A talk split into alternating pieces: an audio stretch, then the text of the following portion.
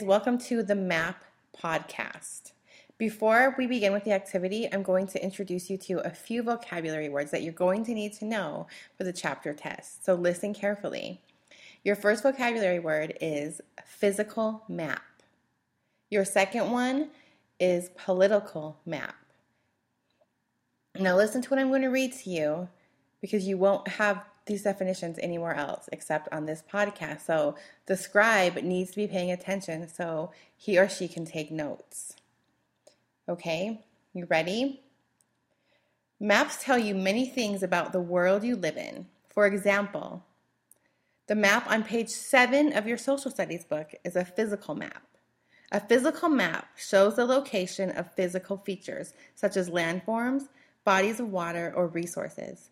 The map on page 12 is a political map.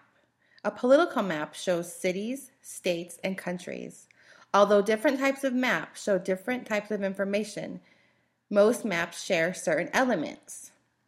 These elements include a map title, a map legend, an insert map, a map scale, and a compass rose.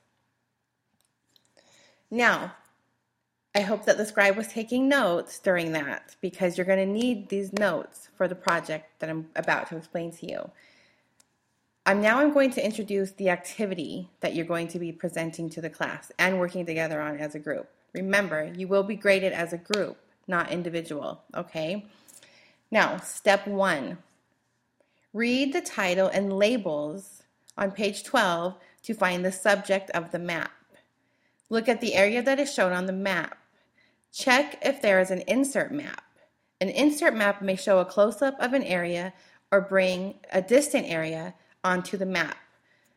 What do you see in the insert map? What states, what bodies of water? What do you see? I need to know. Step two, study the map legend. What symbols are used on the map and what are they for? Step three, check directions and distances. The compass rose shows the cardinal and intermediate directions. The map scales compares distance on the map to the distance in the real world.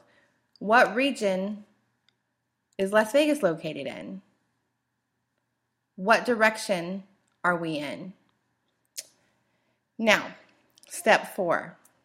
Use the map on page 12 to answer the following questions. Now, listen carefully, guys, because these questions will not be written down. You need to listen. Number one, what is the distance between Santa Fe, New Mexico, and Phoenix, Arizona? Number two, in what direction would you travel to go from Columbia, South Carolina, to Frankfort, Kentucky?